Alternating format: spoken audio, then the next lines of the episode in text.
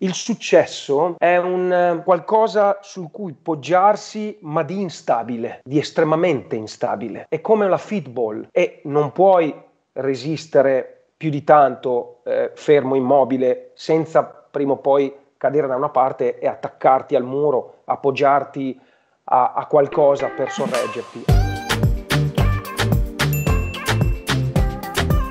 Donka!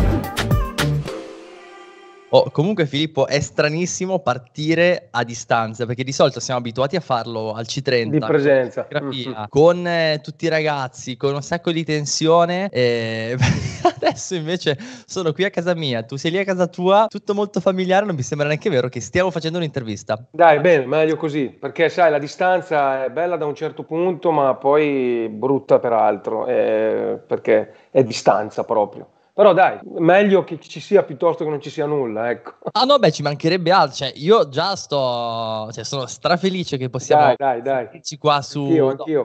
Bene, quindi ufficialmente iniziamo l'intervista a Doncast, il podcast più santo di tutti. È un format che è nato da poco, a partire da, dal lavoro di tanti ragazzi, dai 14 ai 25 anni. E ecco, e siamo arrivati addirittura a poter parlare con te. Cioè, io sono un tuo fan a livello musicale, sono un tuo fan a livello esistenziale, hai fatto tante cose, e, insomma sei una persona di ispirazione anche per me, quindi sono strafelice. Grazie, eh, intanto ti saluto Don, eh, noi diciamo anche alle persone che ci stanno guardando che noi ci conosciamo da, da, da un po' di tempo, non da tantissimo, ma abbiamo avuto lo, il piacere di salutarci eh, tempo fa e sono felice di essere tuo ospite, ne, lo dicevamo prima a microfoni spenti, seppur a distanza ma esserci, no? Quindi conversare, fare un po' di brainstorming. Saluto anche tutti i ragazzi che tu hai citato, quindi eh, persone eh, molto giovani che si danno da fare, questo mi riempie di felicità perché quando ci sono dei giovani che si danno da fare mi viene in mente al futuro e che sia un futuro veramente bello, nonostante i tempi bui che stiamo attraversando. Quindi sono molto felice, seppur a distanza, di essere qui con te e di far partire questa nostra conversazione. Bello, grazie. Guarda, poi sono straconvinto che i più giovani, nel momento in cui lo si guarda con, con un po' di fiducia, anziché continuare a dire che ah, poverini sono depressi, gli stiamo rubando l'adolescenza, eh, anzi, invece si iniziano a sottolineare le cose positive che possono certo. fare o gli si permette di fare delle cose positive, tirano fuori delle risorse risorse che sono inaspettate. Eh, vabbè, sì, siamo a distanza, eh, però uè, forse cioè, ci siamo abituati ormai. Com'è andato il mondo della musica in questo periodo? Cioè, com'è la tua vita da, da artista in questo periodo in cui i teatri sono chiusi? I concerti sono sospesi? Io sono un ipercinetico, quindi la mia vita d'artista, come la definisci tu, soffre e non dovremmo mai abituarci al fatto di di essere a distanza, perché io eh, le distanze attraverso il mio lavoro cerco di accorciarle, cioè io viaggio tanto, ho viaggiato tanto e spero di continuare a viaggiare con il mio lavoro di musicista e di cantante, compositore, proprio perché il viaggio eh, alimenta i miei stimoli, alimenta la mia creatività, quindi se non viaggio la mia cre- creatività è messa a dura prova. Fino ad oggi, come ti dicevo prima di iniziare l'intervista, sto scrivendo molto, anche nel primo lockdown ho scritto tantissimo e anche in questa seconda, eh, per così dire, prova eh, che siamo chiamati a vivere, sto scrivendo tanto, il che mi rincuora perché passo dei momenti, per fortuna la maggior parte, di euforia. Comunque io, ripeto, sono una persona che si inventa le giornate proprio per, perché ama l'attività eh, io amo proprio fare sempre e eh, alterno momenti di un po' di tristezza per il semplice fatto che il mondo della musica è stato il primo che si è fermato e l'ultimo che riprenderà a muoversi, eh, delle categorie lavorative, intendo. Senti, ma eh, comunque mi sembra che per quello che sei, per la tua indole, sei stato capace di portarti a casa qualcosa lo stesso e ecco, di trattenere qualcosa di importante. Quindi ci aspettiamo delle canzoni fantastiche, ci aspettiamo un sacco di produzioni nuove. Senti, tu ne hai combinate tantissime nel corso della tua vita, abbiamo provato a raccogliere un po' alcuni momenti salienti e significativi e ti facciamo vedere Bello. la scheda. Quando abbiamo scoperto il nome dell'ospite di oggi, mancava davvero poco che non svenissimo. Pensavamo fosse un cedimento per mancanza di ferro, invece è stato l'effetto neck. Ma facciamo un passo indietro. Filippo Neviani è un pilastro della discografia del nostro paese e quando ancora molti di noi non erano neppure nati, portava nei palchi già il suo sesto album. Traspare sempre la profondità nelle sue canzoni e nel modo che ha di esprimersi, non lascia mai nulla in superficie. Questo perché è un uomo dotato di un'incredibile sensibilità, in grado di poter insegnare anche solo con una chiacchierata davvero molto della vita. Una vita vissuta intensamente, che forse solo ora ritrova se stessa nelle piccole cose. E infatti oggi, da musicista, da padre, da uomo di fede, con noi al Doncast ci parlerà col cuore Neck! Allora, NEC, eh, io lo scelsi come nome d'arte quando voi, come diceva la voce eh, del contributo, non eravate ancora nati. L'ho scelto perché è, pi- è- è più eh, un suono, lo scelsi perché mm, mi piaceva essere rappresentato da, da un nome d'arte, non dal mio nome e cognome, cosa che oggi eh, invece amo molto, amo molto Filippo, amo molto Filippo Neviani e, e, da qualche anno a questa parte nei dischi proprio mi piace aggiungerlo. All'epoca, quindi fine anni 80, primi anni 90, volevo essere rappresentato da un nome che fosse simile a un suono, il suono proviene dal, dalla batteria, esattamente dal side stick, bacchetta che tocca in parte la pelle del rullante e in parte il bordo e dà questa sensazione di Capito? Tu sei anche batterista? Sì, io da autodidatta suono anche un po' la batteria, sì. sì. Quella musicista tutto tondo. Beh, un po' eh, penso in passato mi vengono in mente altri personaggi, eh, soprattutto nel mondo rock, avere il nome d'arte faceva figo. E adesso eh. è diverso invece avere, avere, il nome completo oggi ha il suo fascino. Ha Ma suo senti, fascino. sono passati un bel po' di anni, vabbè tu d'altronde vabbè, hai solo 26 anni, però sei una persona piena di vita No, scherzo. Dicevo, dentro, dentro, sono più giovane dei 26 anni. Eh. Grande. Chi sei? Cioè, com'è che ti definiresti adesso?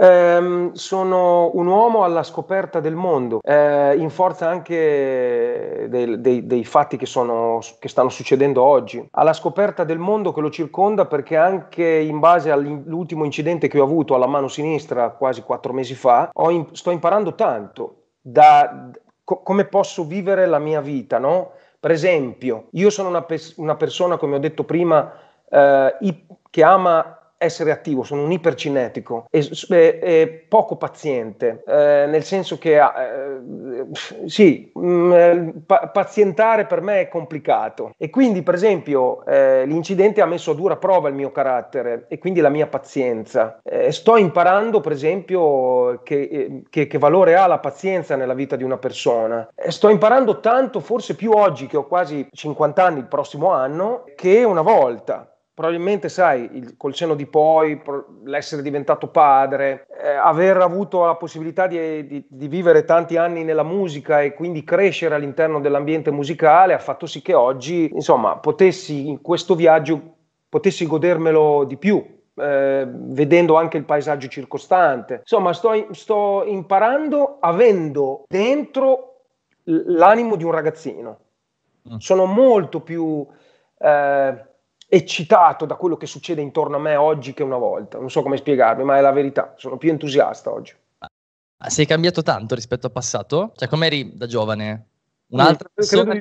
Una persona, lo siamo sempre più giovani, altre persone di come lo siamo più vecchi, eh, perché qualcosa cambia in meglio, in peggio. Eh, io ho peggiorato su alcuni fronti e migliorato su altri. Quindi sì, eh, sono cambiato da quando avevo vent'anni, spero in meglio.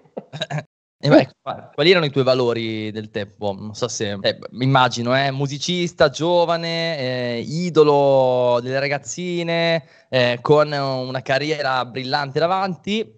Quali erano i valori del giovane Neck? Guarda, io eh, sono valori, i primi che mi vengono in mente sono quelli della condivisione, per esempio, dell'amicizia, perché comunque i miei genitori mi hanno sempre educato in un certo modo, hanno educato me e mio fratello in un certo modo, io ho un fratello più grande di me. Eh, io arrivo dall'oratorio, arrivo dal coro della chiesa, facevo il musicista, noi abbiamo fatto la prima messa rock in Emilia Romagna, ci tengo a dirlo perché È, una fig- è stata una figata. La Rossa Emilia Romagna. Nella Rossa Emilia Romagna noi portammo gli strumenti rock e facemmo tutti i canti della messa in versione rock per la contentezza del sacerdote che eh, celebrava in quel giorno che poi si dimostra soddisfatto. E quindi io i valori, ripeto, dell'amicizia, della condivisione, cose che ho cercato di mettere in pratica anche nella professione che andavo a svolgere. Naturalmente, quando avevo 20 anni, è ovvio che ero, eh, questi valori erano valori considerati, come posso dire, fino a un certo punto, non che fossi una persona che se ne fotteva degli altri o a danno altrui portavo a casa i, i miei interessi. No, no, su questo no, credo, credo di no.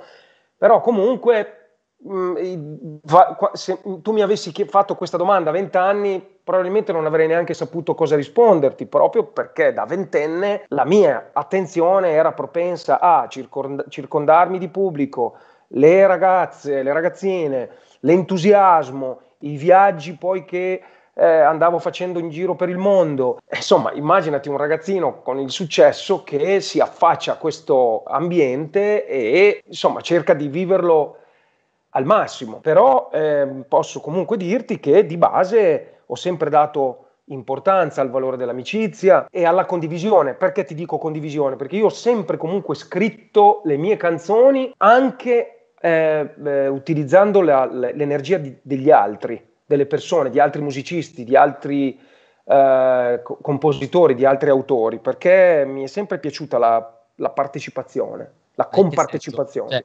Cioè, cioè, vi trovavate insieme, scrivevate insieme le canzoni? Sì, sì. sì. Sì, anche. E tuttora anche. faccio, tutt'oggi faccio. Io scrivo per la maggior parte i miei pezzi, amo condividere, per esempio, ti faccio un esempio banalissimo, magari un pezzo arriva di getto, lo completo e va bene così, oppure qual, qual, mm, qualche altro pezzo arriva incompleto e allora mi piacerebbe condividerlo con quell'autore perché sono convinto che a quell'autore eh, piacerebbe farlo o avrebbe le caratteristiche per terminarlo. Sai, tre, quattro teste sono meglio di una. Io ah, ho, sempre, ho, sempre, amato fare questo, questo gioco di squadra.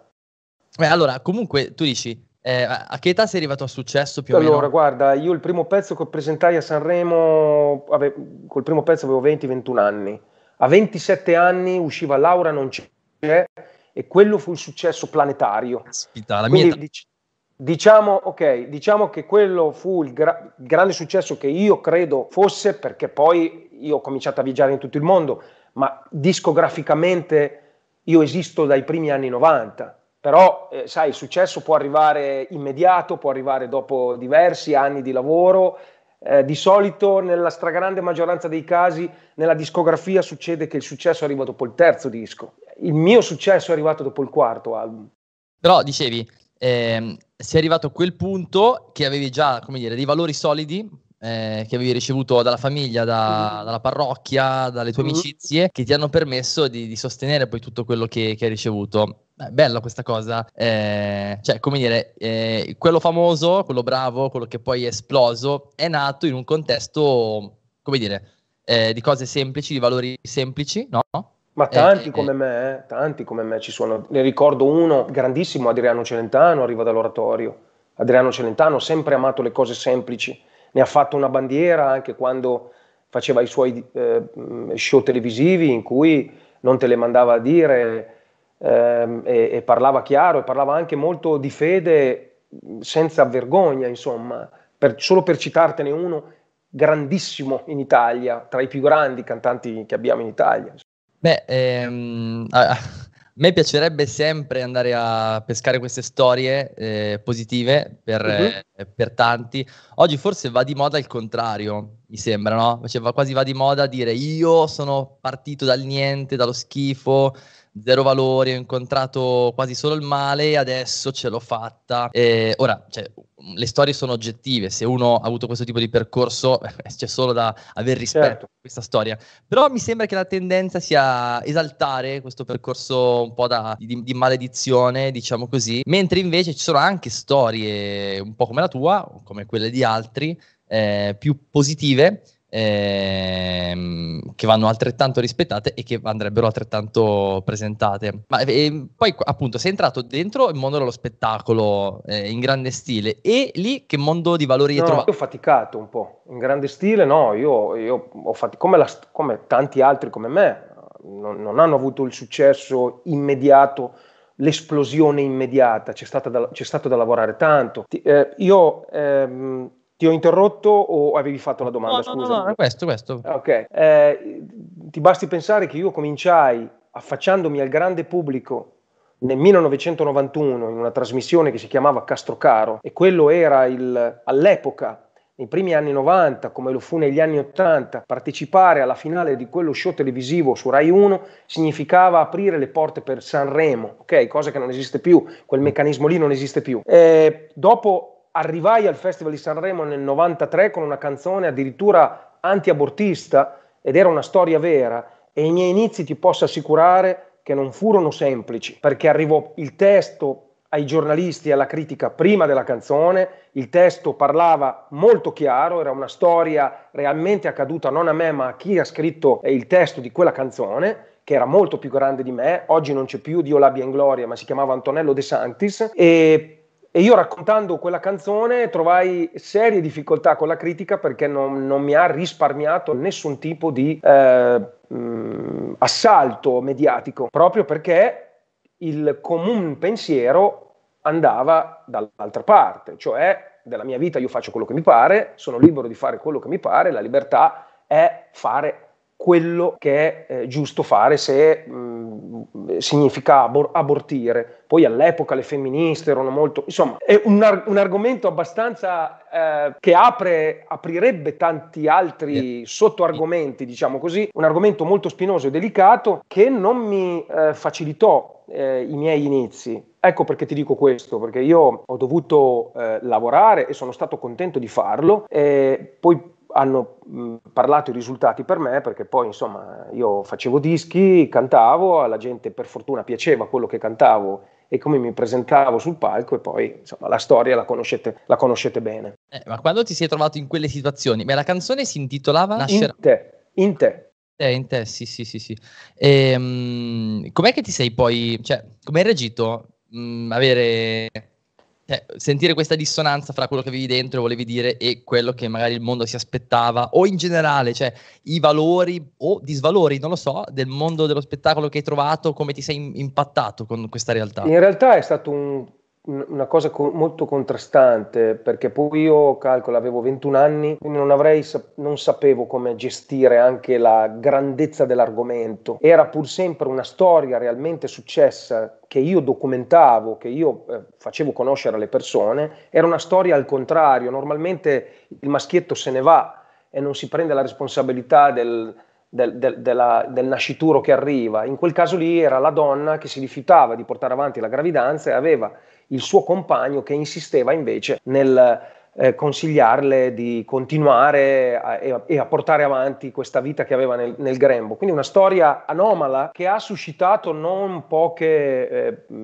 polemiche di eh, persone favorevoli all'aborto, poi c'erano gli anti-abortisti da una parte, insomma io ero al centro che non sapevo come gestire questa situazione perché è estremamente giovane. Ehm, mi dispiaceva molto il fatto più che le persone non considerassero il valore della vita in sé, ero dispiaciuto perché naturalmente eh, se, l'erano presa, presi con me, io ero il capo espiatorio, tra virgolette, e poi mi dissero i, i, insomma, tantissimi addetti ai lavori, tu in quell'anno sei stato, diciamo così, la, la, posso dire, la vittima sacrificale perché ogni Sanremo deve avere uno o più artisti che fanno polemica perché il festival possa andare avanti. Insomma, ecco, io stavo in questo mondo e pensavo di, di, di, di come posso dire, di portare la mia canzone in, un, in un'atmosfera di, gioia e di festa, invece ho vissuto qualche giorno di incubo, ti dico la verità. Oggi lo ricordo sorridendo, ma mh, con tristezza penso a tutte le persone che mi hanno offeso, addetti ai lavori, persone della, eh, de- della carta stampata, che mi hanno offeso eh, gratuitamente, semplicemente perché eh, non condividevano il pensiero di quella storia raccontata, però per fortuna il pubblico è sempre stato dalla mia parte. E oggi, insomma, dai, sia con, con, i giornalisti che con le persone, per fortuna c'è un ottimo rapporto perché poi insomma la storia e la mia carriera hanno poi dato delle indicazioni eh, diverse su, su come eh, insomma io stavo affrontando la mia carriera, tutto qua. Eh, tu sei una delle tante prove che il mondo dello spettacolo non è solamente eh, sballuccichi, frivolezze, divertimento, ma eh, è un palco dove si possono portare anche delle cose che contano, le cose che contano nella vita. Cioè ti presenti tu con la tua caratura mm. artistica, con tutto quello che sei, anche tutto quello che credi. Eh, e mh, mm, ecco, in questi anni di carriera, di esperienza, Rispetto al mondo dello spettacolo, co- cosa hai visto? Cioè, mh, quali sono le cose che contano veramente lì? Cioè, il mondo dello spettacolo ehm, e i valori, come, come stanno insieme? Cioè, hai trovato dei punti di contatto? Ora, sembrerebbe che il mondo dello spettacolo e i valori non vadano di pari passo, cioè non, non, è un meccanismo che non riesce a trovare un incastro. Eh, però se, come hai detto tu, se uno poi porta le proprie esperienze ed è semplicemente se stesso, cioè uno se ne deve anche fregare di quello che gli altri pensano, perché altrimenti eh, se dessimo retta a tutto quello che eh, vuole il pubblico, eh, saremmo snaturati in noi stessi e probabilmente, visto che il mondo vuole farci credere che ha più valore eh, qualcuno che soffre piuttosto che qualcuno che vince una battaglia di sofferenza, allora eh, le cose andrebbero molto peggio di quanto lo sono già. Questo è il mio punto di vista, naturalmente. Io vedo che mh, fa più notizia eh, qualcuno che non ce la fa piuttosto che qualcuno che mh, consegue un grande risultato o vince una battaglia eh, contro la sua malattia e, e, e, porta la sua testimonianza di vita eh, agli altri. Purtroppo è una costante che non ci deve abituare, che questa è la verità, ma bisogna combattere proprio per per fare in modo che il pensiero vada sempre per quella direzione che è quella del, eh, dei tentativi, del provarci sempre, di non, di non abbandonare mai eh, la lotta, del continuare sempre ehm, a, a, combattere per, per, per, per, qualcosa in cui si crede, perché altrimenti così, mh, soprattutto i giovani e il mondo del lavoro, eh, non, non, non, non, andrebbe mai, non, andrebbero mai d'accordo, eh, il mondo del lavoro e, e, e, il giovane in sé. Non è vero che i giovani sono, sono tristi e affranti, anzi, voi siete l'esempio pratico che eh, se si vuole qualcosa nella vita lo si vuole ottenere, anzi, se si è giovani si ha una carta in più per, no, un'occasione in più per, per poterlo raggiungere, aiutati anche da chi è meno giovane, dalle istituzioni. È chiaro che deve essere tutto un meccanismo che si muove verso una direzione, altrimenti saremmo, eh, saremmo persi. Eh, io credo, ho visto che nel mondo dello mondo che io frequento, come tanti altri miei colleghi, l'umiltà, l'umiltà è una virtù che ti dà la possibilità intanto di ascoltare i consigli degli altri, intanto di, da, ti, ti aiuta a eh, crescere ogni volta. Eh, intanto ti dà il coraggio di ammettere i tuoi limiti e quindi ti mette in una posizione in cui se fallisci quel giorno eh, non sei affranto più di tanto, ma la, è una condizione, l'umiltà che ti dà la possibilità di ritrovare l'entusiasmo e di riprovarci una seconda volta, una terza volta, una quarta, vo- quarta volta finché non riesci nell'intento, che è il contrario dell'essere troppo sicuro di se stessi, di avere un'alta considerazione di noi stessi. Apro e chiudo parentesi, non lo dico io, lo dice San Paolo, eh? questo.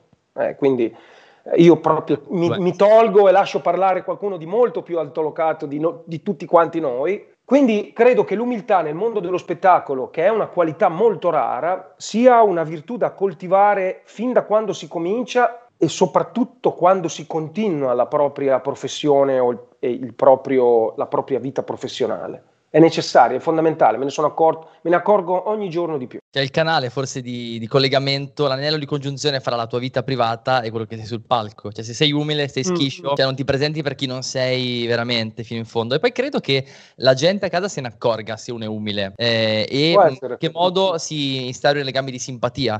Cioè se io mi rendo conto che la persona che è davanti a me cioè, come dire, è umana, ha pure i limiti, non si crede Dio sceso in terra, mm-hmm. come me, che sono il signor nessuno, che sono al divano a guardare, a guardare, lo show, in qualche modo mi sento più vicino piuttosto che appunto questo qua pensa di essere chissà chi e fa le scenate. Certo. E, certo. Ehm, ecco, tu dicevi prima dell'importanza di essere se stessi, di essere qualcuno a tutto tondo, diciamo così, fuori dal palco. Credo che, eh, beh, per quello che sappiamo di te, che la, la, vita familiare sia una parte importante della tua vita, sì. anzi forse più di una parte, cioè tu sì. sei anche la tua famiglia. Sì. Quanto, quanto, conta? Cioè, mh, accanto alla musica, mh, insomma, parlaci un po' di te come papà, come... Allora, guarda, io eh, devo tutto alla mia famiglia, perché mh, se non avessi questo punto di ancoraggio sarebbe tutto estremamente più complicato e probabilmente certi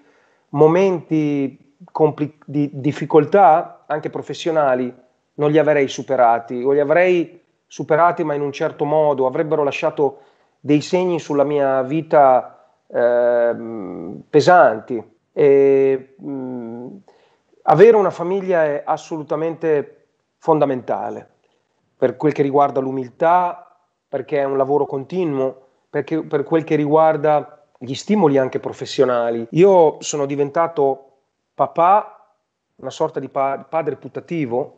Perché mm. Patrizia ha avuto Martina, la prima di 26 anni, con un precedente compagno e io eh, ho conosciuto Patrizia quando la bimba aveva un anno e mezzo e quindi io, diciamo così, ho preso tutto il pacchetto eh, e me lo sono portato a casa, tra virgolette. E poi, dopo 15 anni, dopo 16 anni è arrivata Beatrice, eh, però io ho fatto una sorta di allenamento di, per essere un papà con Martina, crescendola eh, andando d'accordo con, i, con, il padre naturale, naturalmente cercando di non, ehm, diciamo così, ehm, eh, come posso dire, cambiare l'assetto, l'ordine delle cose, no? E infatti fino ad oggi Martina è cresciuta, credo, in una maniera bellissima, è la sua terza laurea, è una ragazza eh, molto eh, contenta, felice, serena, ha il suo papà, ha sua sorella,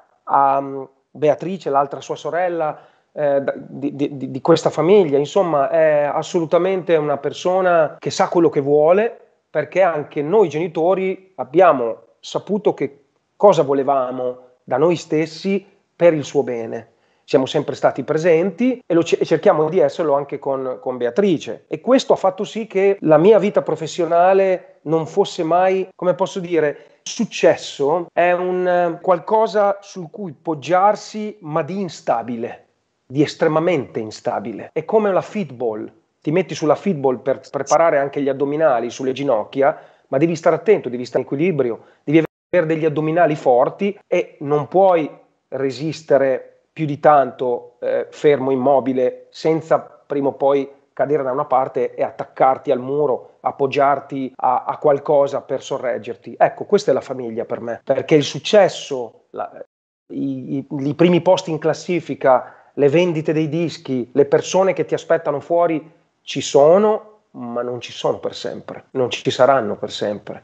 Ci, sarà, ci saranno momenti di buio, momenti di luce, momenti in cui il successo sarà più difficile da raggiungere, ci saranno momenti di difficoltà, e dove vai quando la difficoltà non c'è? Poi parliamo anche della fede perché è importantissima, è al primo posto, se poi la si vive anche in famiglia è, è, stra- è un appiglio straordinario, però parliamo eh, stando fuori dall'essere uomini di fede, parliamo yes. in senso pratico, la famiglia per me è fondamentale perché è un punto di, di incontro, perché, di condivisione, di alleggerimento dei carichi, chiudo la porta e i problemi li lascio fuori e con la famiglia ritrovo la mia dimensione. E, e se non l'avessi sarebbero problemi seri. La tua vocazione forse, no? Cioè, mh, mm, al di là poi del lavoro anche, che uno ma, fa, ma... al di là di, del tempo che investe in una passione, appunto, appunto nel lavoro, eh, mm. quello che uno è chiamato ad essere nel profondo, che, che, poi forse orienta tutto il resto, è mm. qualcosa che ha a che fare con, eh, con i legami, appunto, con l'essere padre o con mm. l'essere madre per le donne, marito, sì. spendere la vita per qualcuno. Poi, ad esempio, eh, mi sembra eh, che il mondo del successo a volte faccia fatica a perdonare. No, no, non perdona, non Su. perdona. Infa- non perdona proprio. Perdono, eh, cioè, eh, sbagliamo tutti, eh, abbiamo sempre bisogno che qualcuno di su quando eh, ci sentiamo messi da parte, quando sbagliamo e facciamo qualcosa di grave. E la famiglia forse è il luogo in cui uno il perdono lo trova. Eh sì, ah, sono perfettamente d'accordo con te, ma è anche perché la verità eh, è, è, a me è successo più di una volta. E il successo non perdona. Eh, e devi giocarti bene le tue carte perché man mano che passa il tempo, man mano che il successo aumenta, alzi l'asticella. Ed è come, come, essere un equilibrista, diventa sempre più difficile perché il circense quando vede che il suo fisico migliora sui numeri, sulle prove che fa, cercherà sempre di andare oltre sempre più difficile, sempre più difficile. E così è anche per chi fa il mio mestiere, che ha a che fare con il pubblico, la più grande incognita esistente, il parere degli altri. Se io mi emoziono per una canzone, non è detto che ti emozioni anche tu. E se non ti emozioni tu, io ho perso. Cioè, ho perso nel semplice fatto che non sono arrivato ad emozionarti, non sono arrivato a colpirti, che è il compito di chi fa musica, emozionare gli altri. Io posso essere un portavoce emozionale quando canto in te, per esempio, o quando canto un pezzo che rappresenta la storia di qualcun altro, non necessariamente la mia, ma mi va di raccontartela, oppure qualcosa che riguarda la mia vita e allora diventa un pezzo autobiografico, ma è l'importante l'emozione che esca da, da, da, da, queste storie. E se riesco ad emozionarti, ho vinto. La tua famiglia si emoziona? Con le tue canzoni? La mia famiglia si emoziona, la mia famiglia... O qualche maniera... volta eh, questa fa schifo. Sì, sì, anche su- succede, ma io apprezzo questo. È il mio primo, diciamo, eh, raffronto, il mio primo contatto con il pubblico, eh, i componenti della mia famiglia, mia moglie soprattutto, che ascolta e mi dice, boh Filippo, a me non è che faccia impazzire sta roba qua. Io sono fottutamente permaloso e dico, no, Patti, cioè, devi ascoltarla meglio perché secondo me ti sbagli. E quindi ogni tanto si aprono delle discussioni sterili sul fatto che lei giustamente ha i suoi gusti e dice, boh, a me quel pezzo qua non, non mi dice niente. E io gli dico, ma cazzo, ma no, no, ma invece no, non è così, ma scusa. E quindi è importante che mi si dica esattamente qual è il pensiero su una canzone piuttosto che un'altra, ecco. Vabbè, quelli che ti, ci conoscono di più sono quelli che poi ci tengono coi piedi per terra, di solito. E, no? e, sì, è vero, e, e, quelli verso i quali magari siamo più violenti anche con i pareri, sono quelli che amiamo di più sono quelli con i quali abbiamo più la libertà eh, di sentirci anche in grado di poter dire Patti però che palle, no? non ti va mai bene niente, oh no dai, è, è, è bella sta, sta, canzone, lei continua, continuerà sempre a dirmi no, a me non piace, quindi... Senti, ma ehm, la famiglia conta nella tua vita non solo perché eh, adesso tu, come dire, hai dato vita a una famiglia, ma anche perché eh, tu vieni da una famiglia, cioè la tua famiglia d'origine eh, adesso forse fa più parte del passato eh, a livello cronologico, però forse eh, è stata decisiva come è decisiva per tutti. Ieri abbiamo festeggiato San Giuseppe, mm. festa del papà, papà putativo di Gesù, e, eh sì. tu parli spesso di tuo papà, del rapporto che hai avuto con tuo padre, di quello che ti ha insegnato, poi tu dici adesso beh, sono più orgoglioso del mio cognome, del mio nome, ci tengo a metterlo in mostra. Eh, quanto dai valore a tuo essere figlio? Eh, forse più oggi che una volta, mio papà non c'è più dal 2012, però ho fatto in tempo a vedere la copertina di un album che è uscito in quell'anno, dove ha visto Filippo Neviani, Nec Filippo Neviani si intitolava il disco, e, e mio papà pian piano si abbandonava alla malattia che lo ha sconfitto. E sento più oggi il fatto di essere figlio che una volta, proprio perché sono papà e perché mi manca mio padre, con il quale ci siamo sempre parlati poco. Abbiamo sempre molto usato gli sguardi per dirci ti voglio bene o per farci capire l'affetto che, si, che provavamo l'uno per l'altro. E mio padre mi ha insegnato ad amare la terra, Io come hobby faccio l'agricoltore, mi piace proprio lavorare la terra, sentire l'odore della terra, adesso. lavorare con i trattori. Anche adesso? Eh, anche adesso, anche adesso, forse più adesso che una volta. E adesso soprattutto in forza del fatto che siamo fermi con la musica e quindi chi ha un hobby o chi si riscopre eh, appassionato verso qualcosa lo sfrutta. Io ho sempre avuto questa passione per la terra, avendo una casa in campagna, una casa di famiglia eh, e tanti ettari di terra, io, io, passo anche a volte le mie giornate in quel modo, lì da solo o con mio fratello. Bello. Portiamo avanti questa, questa, passione, è un hobby dove a volte succede anche, succedono anche degli incidenti, quello di quattro mesi fa purtroppo è successo a me alla mano sinistra, una distrazione, vabbè, può succedere anche agli esperti, insomma anche a chi lo fa di mestiere, però mio padre mi ha insegnato proprio ad amare la terra a, e quindi oggi lo ricordo mancandomi, lo ricordo padre e quindi mi rivedo in, oggi io papà eh, nel, nei, nei, comportamenti che lui aveva con me. Mm. E, e, mi rivedo nei comportamenti che io oggi ho con mia figlia. E tu che padre sei oggi? Ma guarda, io credo di essere un padre come la stragrande maggioranza dei padri, quindi apprensivo, Um, con le femmine soprattutto. Con le femmine, esatto, un papà insomma, che, che, che ama le, le, le, sue bimbe, ehm, che gioca con, con, le sue bimbe. Potrei fare di più sicuramente, questo Patti me lo dice, me lo fa notare, però insomma, eh, compatibilmente con quello che ho, quelli che sono i miei impegni professionali, credo di essere un papà presente, insomma, poi si può sempre migliorare naturalmente. Il, il mestiere più difficile del mondo è l'essere genitore, eh, dicono, quindi yeah. c'è sempre un margine di, di, miglioramento. Sì, perché ti toglie la pelle di dosso essere genitore. Cioè, io, io non sono genitore, però... Eh, Beh, in un certo qual modo tu lo, come se lo fossi, eh? tu eh, hai sì, essere padre di, di, tanti, insomma, dei ragazzi, della, della, comunità, cioè di dare la vita per, per, qualcuno. Quando uno inizia a dare la vita per qualcuno perché in qualche modo gli viene chiesto eh, mm. di farlo, allora mi rendo conto che, che, le prospettive di vita cambiano completamente, cioè certo. eh, inizi a guardare la vita in maniera diversa, il tuo tempo in maniera diversa, i tuoi desideri, i tuoi sogni, in qualche modo, eh, come dicevo prima, c'è questa vocazione, questa chiamata, mm. ricalibra tutto il, tutto il, resto della vita. E, eh sì. però, però la cosa più bella di tutte, personalmente, no? Poter dare vita a qualcuno giorno dopo giorno. Beh, la, la, mm, la, la bellezza di questo è proprio quello di, di, di fare qualcosa per qualcuno eh, e, lo, e, farlo gratuitamente, no? Eh, questa secondo me è la vera natura dell'uomo. Il fatto di provare piacere quando qualcun altro è felice perché tu hai fatto qualcosa per, per, per quella persona e non hai chiesto niente in cambio.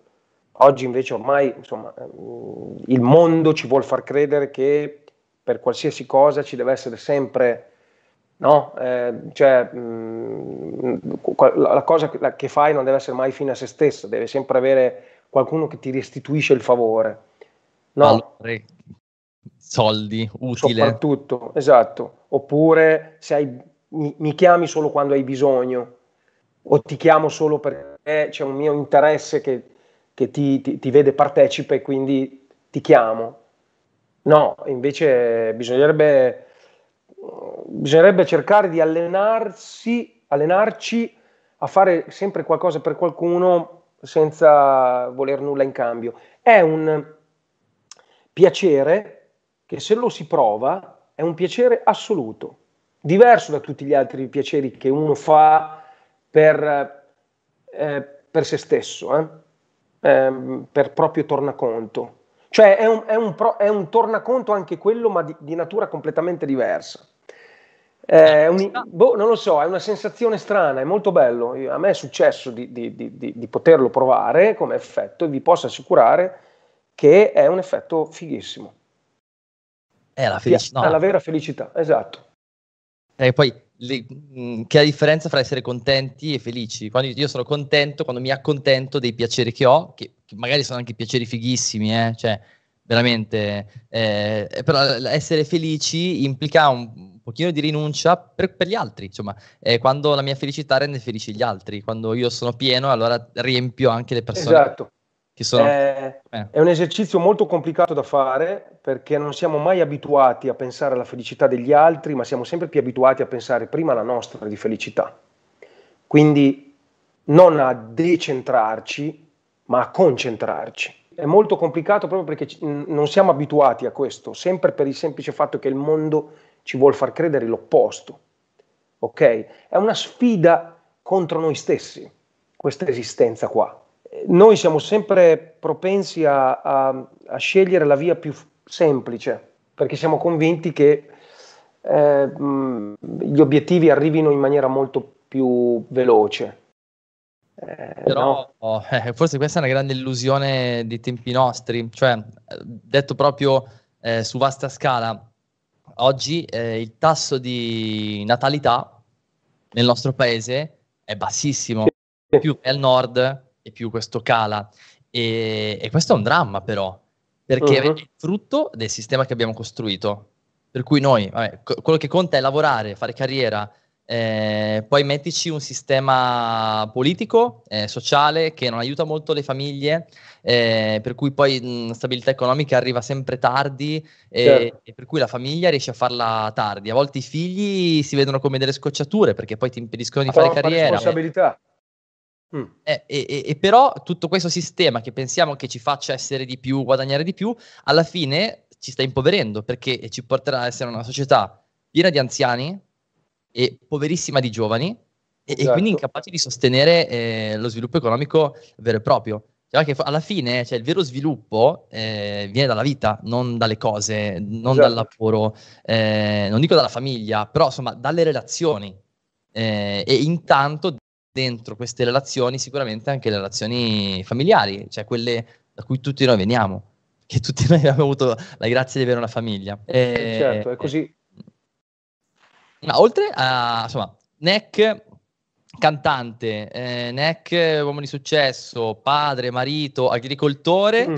eh, figlio, ma anche... Mi piace molto questo. Forse, soprattutto uomo di fede, cioè soprattutto perché la fede è dentro tutte le cose che, che, tu vivi ed è sempre stato un elemento decisivo? Da sempre oppure c'è stato un momento in cui è iniziato tutto? Eh, non da sempre, ma non perché io fossi mm, un lontano, comunque una persona eh, che ha avuto una conversione. Anche i miei genitori, anche grazie ai miei genitori, c'è stato il, il, il dono della fede ehm, ripeto, perché educato in un certo modo, però naturalmente una fede che era di un certo tipo all'età di 20 anni ed è di un certo tipo all'età di 49 anni.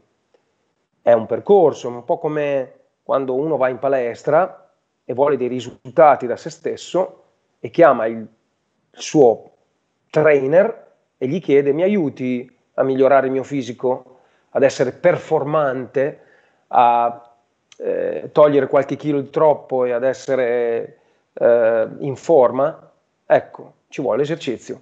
La fede è un esercizio continuo, è un cammino e quindi da... Mh, mm, io diciamo che ho considerato la fede diversamente da come la consideravo prima intorno al 2005, quando faccio la conoscenza di Don Davide Banzato, che tu conosci molto sì. bene, che è il responsabile spirituale di una comunità della quale faccio parte, che si chiama Nuovi Orizzonti, e con il quale ho, ho avuto diverse esperienze eh, attraverso viaggi, condivisioni, eh, e, e, grazie al quale ho scoperto la fede cos'è appunto questo cammino, per farvelo capire in maniera molto semplice, e che, le, le, le esperienze che si possono vivere attraverso il cammino di fede.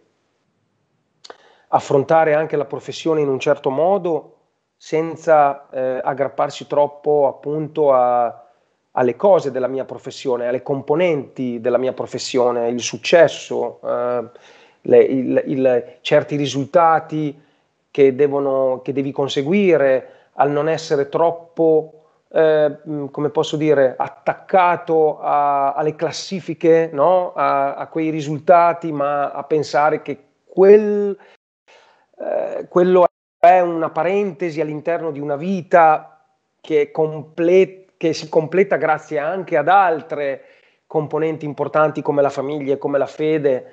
Eh, e quindi ecco, mi ha aiutato il percorso di fede, mi sta aiutando soprattutto anche in questi periodi di grande difficoltà, eh, perché sono periodi bui, è una prova gigantesca quella della pandemia, eh, mi sta aiutando ad affrontare il mondo in un certo modo. Ogni tanto cado, come tutti, quindi nessuno è esente dal cadere, dal, dal farsi male o comunque da, da, dal prendere dei, dei colpi bruschi, ma, ma, l'importante è poi ritirarsi su e continuare motivati e sempre più f- forti. Cioè, fondamentalmente la caduta ti fortifica, no? eh, ci fortifica sempre un po' di più. L'importante è credere in questa cosa qua. Che perché altrimenti, sì, sì, esatto, sì. perché altrimenti cioè, non, non, non, non ne stiamo neanche a parlare, insomma. Allora, tu sembri abbastanza, abbastanza convinto, cioè parli con ragion veduta, però, come dire, eh, se dovessi raccontare a chi magari è ancora in ricerca o fa fatica a comprendere, ti è cos'è successo all'inizio? Perché tutto questo discorso ti ha convinto? È successo qualcosa eh, che ha cambiato il tuo modo di vedere o eh, che ti ha sbloccato per fidarti? Oppure è tutto... Allora, no, no, no, no, ci sono stati diversi momenti. Intanto il comune denominatore è la musica per quel che riguarda me, perché grazie alla musica io sono arrivato a Don Davide, a Nuovi Orizzonti, a un concerto fatto per raccogliere fondi per una comunità a Meggiugorie, insomma, e poi il discorso si è espanso talmente tanto che poi mi sono ritrovato a fare testimonianze per Nuovi Orizzonti e a parlare ai giovani del mio percorso di fede, come sto facendo con te, che sei giovane, e a chi ci ascolterà eh, che ci, chi ci sta seguendo in questa, in questa nostra intervista. Eh, la curiosità è un'altra componente importantissima, cioè io non mi sono solo fidato di quello che c'è scritto o del sentito dire, ma ho voluto toccare con mano. Perché Don Davide mi, mi, mi spiegava queste cose? Perché Don Davide a, un, a, o gli altri ragazzi di questa bellissima comunità avevano uno sguardo particolare, caldo, lo sguardo amico, lo sguardo di qualcuno che indipendentemente io fossi un cantante mi amava per, al di là di quello. Per quale motivo questo, questa cosa qua? Perché quest'indole? Volevo capire.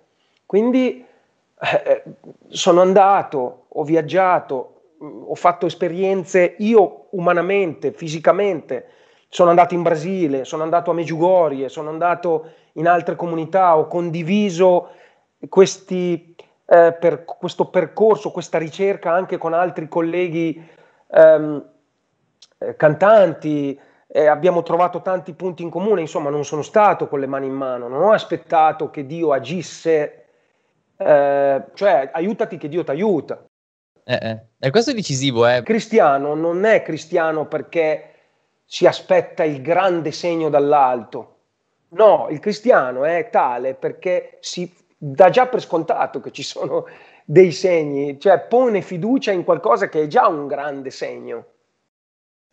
E sa di aver bisogno di capirci di più. Cioè, tu dicevi, cioè, geniale questa cosa della curiosità, effettivamente è vero, se penso a tanti ragazzi a volte mh, mm, cioè, si pensa in qualche modo di aver già capito mm. che Dio c'è o che Dio non c'è, che la Chiesa sbaglia piuttosto certo. che si dà per scontato che c'è qualcuno nel torto e allora non mi faccio neanche domande e, e non faccio domande per capire, ma metto dei dubbi, pongo dei dubbi per smontare e sgamare l'errore dell'altra persona. Eh, cioè, se uno invece parte da questa consapevolezza che non ho capito tutto dalla vita, e ho bisogno ancora di fare un cammino. Quindi mi faccio delle domande onestamente, magari non credo eh, formalmente eh, nel Dio che la Chiesa mi racconta, però veramente ho delle domande, voglio capire perché tu credi così, perché quelli credono così, ma cosa succede, ma di qua. Allora umilmente mi metto anche a cercare le risposte, ascoltare le risposte di chi ha dei pezzettini di risposta, allora qualcosa può succedere.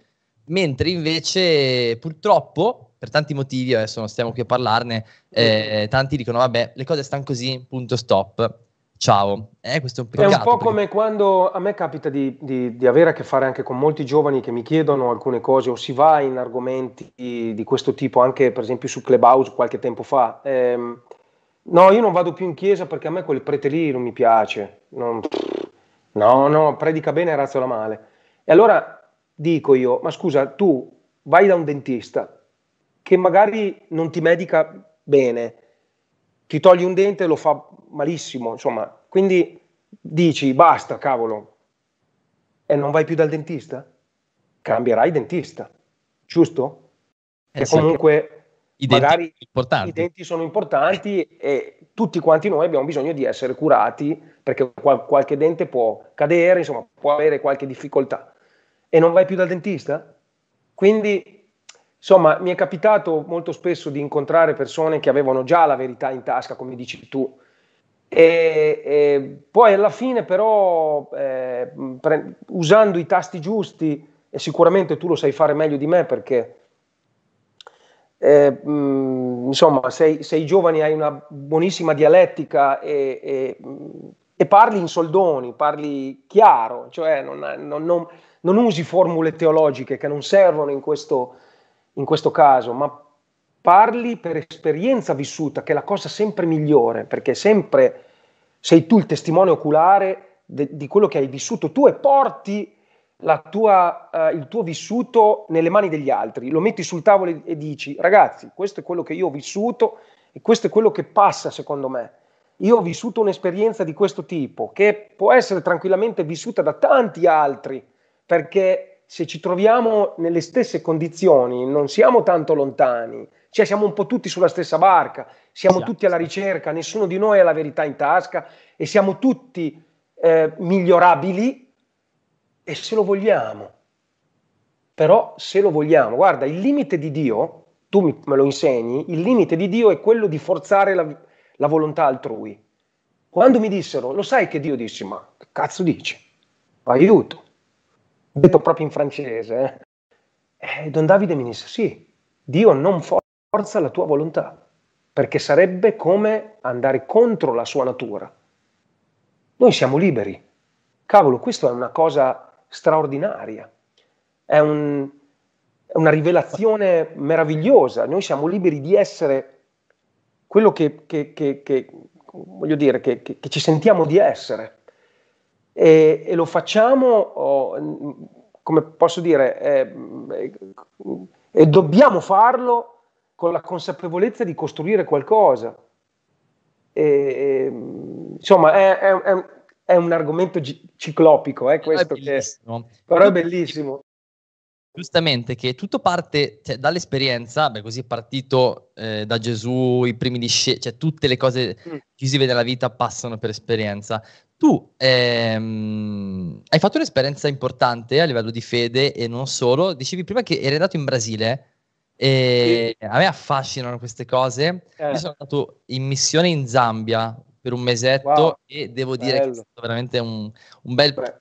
momento forte. Cosa, cosa, hai incontrato in Brasile? Cosa, eh, proprio a livello profondo, cosa hai incontrato là?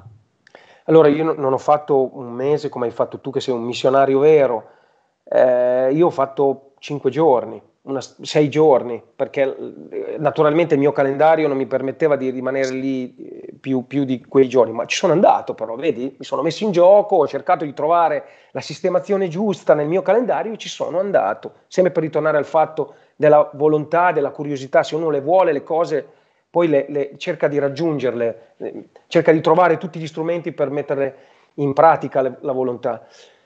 Guarda, la cosa che mi ha colpito di più è stata la grandezza di chi non ha nulla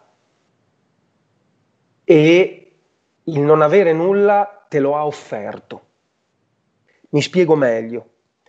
Siamo stati in diverse famiglie nel nord-est del Brasile, esattamente a Quixadá, a qualche ora da, ehm, come si chiama, del Brasile, aiuto, ehm, Fortaleza, okay. che è una grande città. Sono stato nelle favelas, siamo andati a portare i pacchi eh, di beni di prima necessità a 250 famiglie, perché ti spiego, Nuovi Orizzonti svolge un servizio per le varie comunità e questo servizio per il Brasile riguardava eh, l'adottare una famiglia, cioè dall'Italia, soprattutto dall'Italia, con 20 euro, eh, 15 euro eh, ogni tot mesi potevi eh, mh, mantenere una famiglia. Per tutti i beni. Famiglia, tutti beni. Quindi noi raccoglievamo in un sacchetto olio, pasta, riso, eh, verdura, ehm, pane, acqua e portavamo a queste famiglie che purtroppo avevano i mariti che avevano abbandonato le mogli con i figli perché droga, perché prostituzione, perché in cerca di lavoro poi si sono persi nei, nei, nei, nei, meandri della città. Eh, oppure mariti che poi hanno, sono stati lasciati dalla moglie perché la moglie si prostituiva e poi mh, eh, insomma lì un disastro assoluto, cioè la comunità vive veramente uno scempio dietro l'altro perché proprio sono abbandonati a loro stessi. Ma io sono stato in queste famiglie e una ragazzina, quindi la figlia di uno di questi eh, capofamiglia, per, per ringraziarmi della presenza e del pacco di beni di prima necessità, mi ha regalato una gomma da masticare. Era l'unica che aveva ed era la sua gomma da masticare, quella che avrebbe voluto lei di lì a qualche ora dopo mangiarsela per i fatti suoi, chissà chi gliel'aveva regalata, chissà come l'aveva avuta, non lo so, ma so solo che io ho visto dal gesto che era l'unica cosa che questa bimba, questa ragazzina aveva di più prezioso in assoluto. E lo ha dato a me e io ancora la conservo nel mio zaino, adesso è diventata dura come un sasso perché naturalmente no, è, è, è intoccabile, ma è ancora dentro alla sua confezione e ce l'ho lì come un cimelio e che mi, ogni tanto mi, mi, mi, aiuta a ricordare il fatto che eh, n- se non hai nulla, cioè no, voglio dire, non è detto che tu debba avere, eh, tu, per essere qualcuno devi essere ricco, devi essere ricco qua dentro perché io lì ho trovato solo gente che non aveva nulla e che era disposto era, ed era disposto a darmi tutto, tutto quel poco che aveva. Il, la grandezza del poco che si ha e lo si dà a qualcun altro e non, e torniamo al discorso di prima, per non ricevere nulla e non ricevere nulla e non chiedere nulla in cambio. Senza, è, l'amore. Lasciato, è l'amore. E, e, magari questa bambina, non so, magari eh, non era neanche particolarmente istruita, non ha goduto di tutte le fortune no, cui abbiamo no, avuto noi, non ha fatto il catechismo, oppure chissà, chissà boh, non lo so. Eh, però, come dicevi tu, anche lei è nata per questo, tutte, per amare. Sono, sono, esatto, sono tutte famiglie, e lì proprio, ho proprio toccato con mano. Sono tutte famiglie che eh, sono vengono educate naturalmente a quelli che sono i valori cristiani, che sono, pur essendo in povertà, eh, arriva il pacco a quella famiglia e non a quell'altra e allora condividono. Non arriva il pacco a quell'altra famiglia perché purtroppo nell'arco di diversi anni, da tante donazioni che arrivavano a destinazione attraverso nuovi orizzonti per queste famiglie in Brasile, a Fortaleza e a Quixadà, poi nell'arco degli anni questo servizio ha cominciato a perdere di intensità, cioè le persone dall'Italia non lo hanno più fatto, non hanno più donato. Da 1500 eh, persone che, scusami, famiglie che venivano, eh, come posso dire, sostentate con questi beni di prima necessità, adesso siamo a circa 400. Eh, Perché si sono disabituati, perso- tante persone non hanno più continuato a fare le donazioni, non hanno più continuato questa loro... dotta alla famiglia. E queste famiglie cosa fanno? E queste famiglie, guarda, io per quello che ho potuto vedere, questa com- non, ci- non, c'è solo come comunità Nuovi Orizzonti, ce ne sono tante ah, dislocate in quel, in quel luogo però eh, si aiutano a vicenda. Eh, un, un, un, pacchettino di beni di prima necessità viene anche condiviso con la famiglia che, vive nella casa di fango lì a fianco, attenzione, perché sono case fatte di fango. In questi ultimi anni il governo brasiliano per queste famiglie che vivono nelle favelas, dove c'è un, un, un qualcuno che muore ogni dieci minuti, perché poi sono, terrific- cioè, sono terribili a volte le, le, le, la giustizia che esiste all'interno di quei, di, di, di, di quei, quei, campi, no? di, quei, quei, luoghi.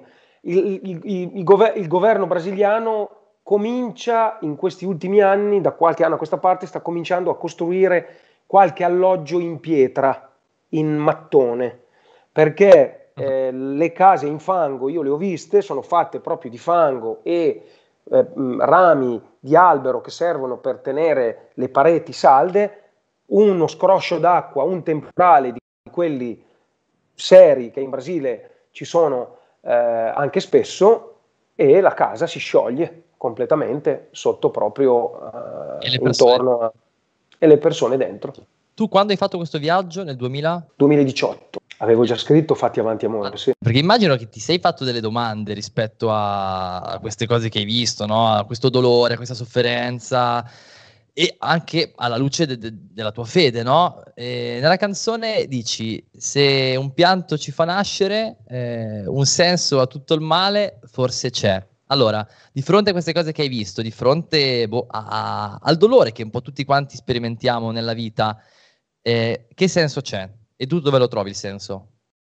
È una bella domanda e spero di essere in grado di rispondere. Il senso lo trovo semplicemente perché la vita ha un senso, sempre. A, alla base di tutto c'è la vita che ha il senso di essere. Naturalmente io ho la fortuna di non, di non essere un ragazzo, un uomo che vive nelle favelas. Sono fortunato, non ho la sfortuna di vivere cercandomi un lavoro, prostituendomi, abbandonando il mio tetto coniugale, cercando nella droga eh, il, il, il piacere che altrimenti non troverei nella vita. Però ho visto anche che, e ritorniamo sempre al discorso della volontà, chi vuole cambiare di quelle persone lo ha, lo ha desiderato, lo ha voluto ed è cambiato. Perché tanti di loro oggi accolgono altri più sfortunati che ci si augura possano trovare un senso nella loro esistenza. E, ehm, è, stata una delle prime cose che ho, che ho notato. Ehm, mi sono anche chiesto, cavolo, ehm, è sotto gli occhi di Dio tutto questo. E ho pensato, cavolo, Dio permette queste cose. E allora la fede serve proprio anche per darsi, per cercare di darsi, di, dar, di dare una risposta anche a tutto questo. E la risposta è, almeno provo a darla così a voce alta, a voce alta, quando mi chiedono, che ne so, i terremoti piuttosto che il bambino che si ammala e muore, o il bambino che muore di fame, in quanti l'avranno chiesto a te che sei un sacerdote, quanti lo hanno chiesto a me quando andavo a fare le testimonianze di fede, dicendomi ma come fai tu a pensare che c'è un Dio che ci ama quando permette questo? E per esempio io in base a tutti questi anni di esperienza con Don Davide, con Nuovi Orizzonti, questi viaggi, queste, questo cammino di fede, eh, noi siamo ci stiamo abituando al fatto che se c'è qualcosa che non va è colpa di Dio, se c'è qualcosa che funziona è merito nostro. E invece non è così. Non è così, perché il bambino purtroppo che muore, e potrebbe essere mia figlia, che la malattia è colpa nostra, è colpa di quello che noi, esseri umani, abbiamo raggiunto fino ad oggi anche oltre la nostra conoscenza, andando oltre certi parametri, forzando certe leggi della natura che ci hanno portato a sconvolgere eh, certi codici che in tempi non sospetti ci era stato detto che dovevano rimanere, dovevano essere, dovevano essere rispettati in un certo modo. Guarda solo le forze della natura oggi, come si sono eh, imbastardite, ribellate nei confronti dell'uomo come abitante della terra. Quante volte abbiamo sentito parlare dell'effetto serra, quante volte abbiamo visto il riscaldamento globale e nel primo lockdown a chilometri di distanza, dopo tantissimo tempo, sì. erano ritornati i pesci nei canali di Venezia, si vedeva l'Himalaya da più di 70 chilometri di distanza, i cieli non erano mai stati così azzurri come in quel periodo. Sono sempre, eh, come posso dire, non lo dico io, ma sono fatti oggettivi, quindi io non faccio altro che riportare quello che io penso che sia il senso di quello che, che tu mi hai chiesto poco fa. E quindi, ecco, ritorniamo al discorso che, ehm, per esempio, ti chiedo questa cosa del, del Dio che permette, no? Sì. Eh, eh, tu, tu, tu, come la vedi questa, questa cosa qua? Forse cioè, trovarsi una risposta, mh, mm, cioè è difficile trovare una risposta, una risposta teorica forse non serve neanche. Mm-hmm. Credo che la fede ci dia più una risposta pratica che teorica. Mm-hmm. Cioè, come ci stai davanti a queste cose? Più che arrovelarsi sul capire che senso ha, cioè su perché è così prima, qual è la causa, capiamoci qual è il senso che ne deriva. Cioè io cosa sono chiamato a fare, come ci sto davanti, come agisco, le cose stanno così e tu cosa fai?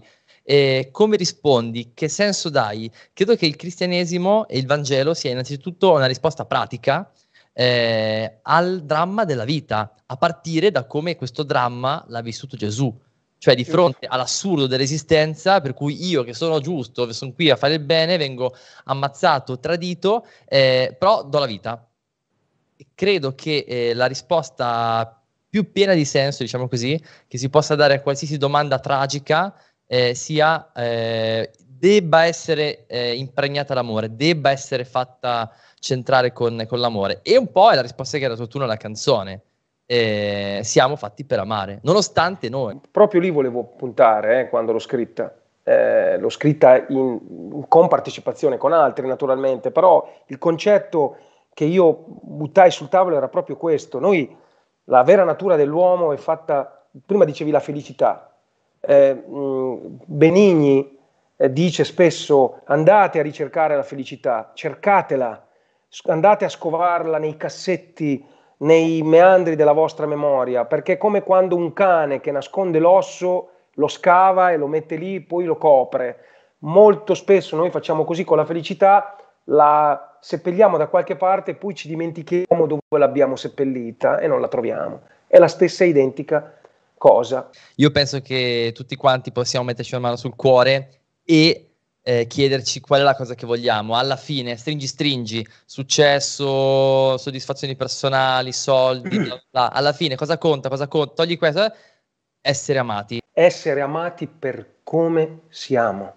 Oggi è diventata la cosa più complicata, sempre per il fatto che il mondo ci, si ostina a farci pensare il contrario, ma chi è amato così com'è, come ha fatto Gesù, come fa Gesù, c'è poco da fare, ti ama per come sei. Eh, altro um, problema o misunderstanding sull'amore è che, cioè, uno, sì, dobbiamo essere amati come siamo veramente, quindi con le ferite, cioè senza aver la paura di esibirle, perché se esatto. poi io dico io voglio essere amato come sono, però le ferite, vabbè, non te le faccio neanche vedere, esatto. non, non, facciamo finta che non ci sono, no, cioè quello non, non può essere amore, cioè è difficile che quello che ricevi, se non ti fai, se non ti, se non ti esponi così come sei, sia amore, sia l'amore di cui hai bisogno, perché fin tanto che qualcuno non tocca eh, il dolore, il sangue che c'hai dentro, dentro, dentro, dentro, in fondo, in fondo, esatto. in fondo e l'amore non lo sperimenti. Una mia cara amica diceva sempre, eh, perché lo, lo, il dolore lo prova eh, sulla sua pelle, diceva il dolore è lo strumento, l'unico strumento che insegna all'essere umano a distinguere quello che è utile da quello che è futile.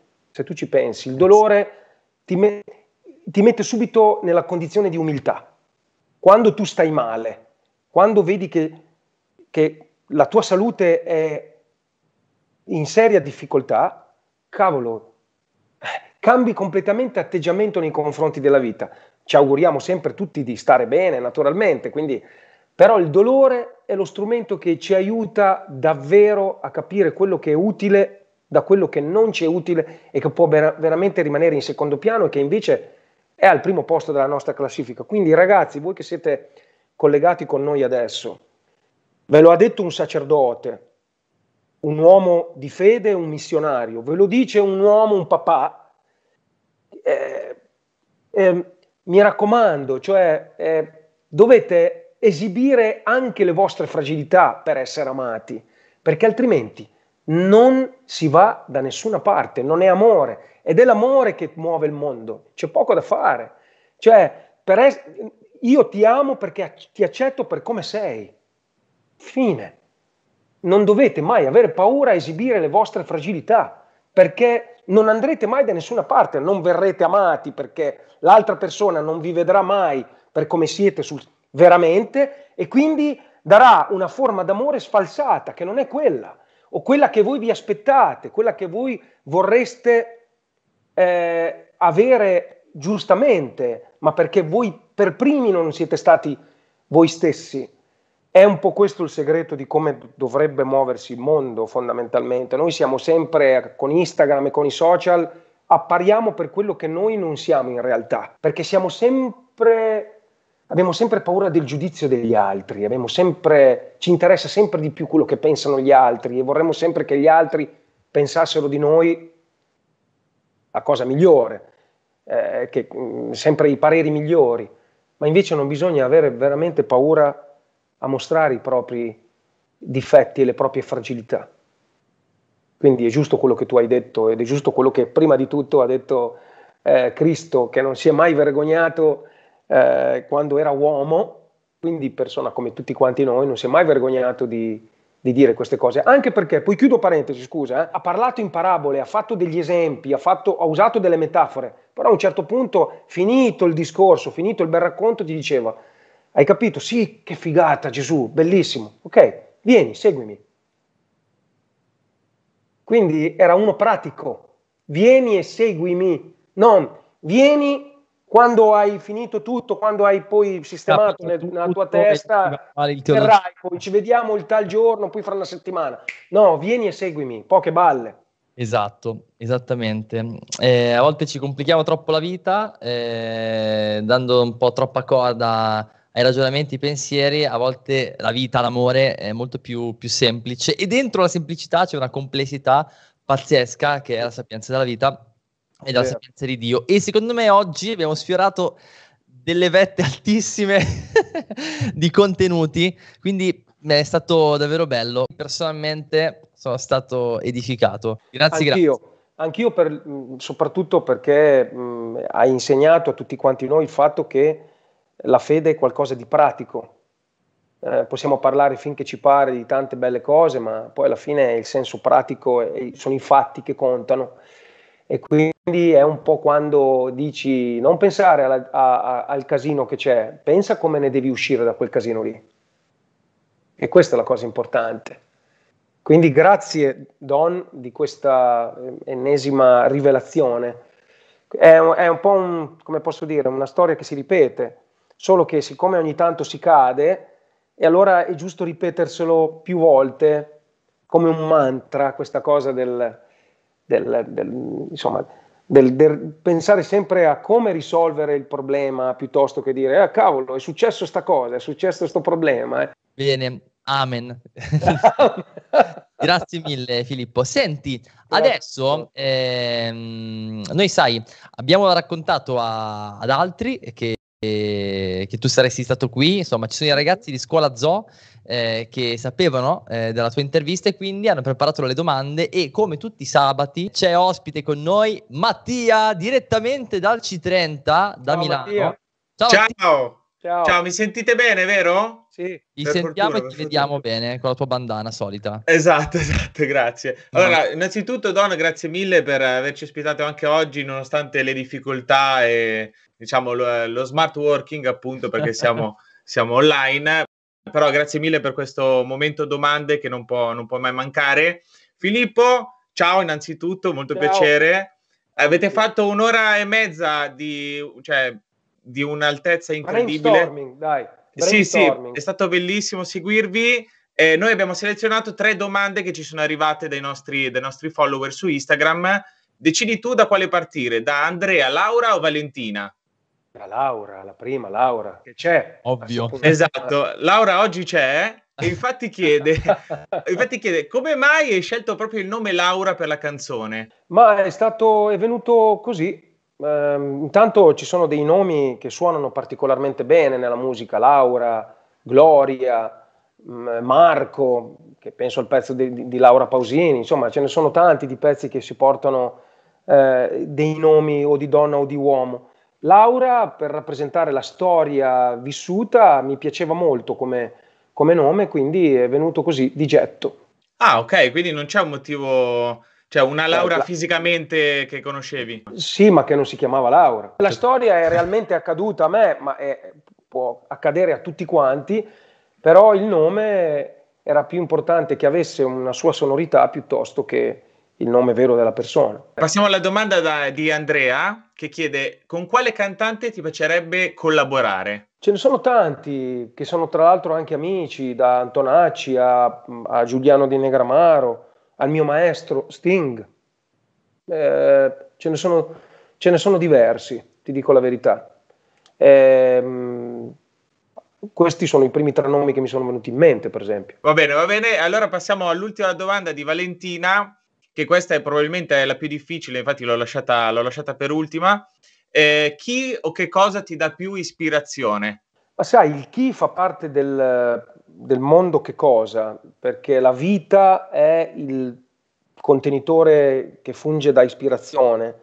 Nella vita incontri anche chi ti dà una botta di ispirazione sul momento, può essere la stretta di mano con qualcuno quando potremo ridarcela o un libro che leggi o un film che guardi o semplicemente una storia che ti raccontano nella, nella vita e ti va di documentarla attraverso una canzone. Io, come ho detto prima al Don, io sono anche un portavoce emozionale, quindi mi piace quando qualcuno mi racconta delle storie e queste diventano anche mie. Allora, io ne avevo un'altra in realtà, ma eh, diciamo me l'hanno bocciata tra virgolette perché già ne avete parlato durante l'intervista, quindi non vorrei ripetermi, ecco. Vabbè, magari cercherò di dare una risposta diversa. Allora, la domanda era di ehm, eh, aspetta che leggo anche il nome, Matteo, scusami.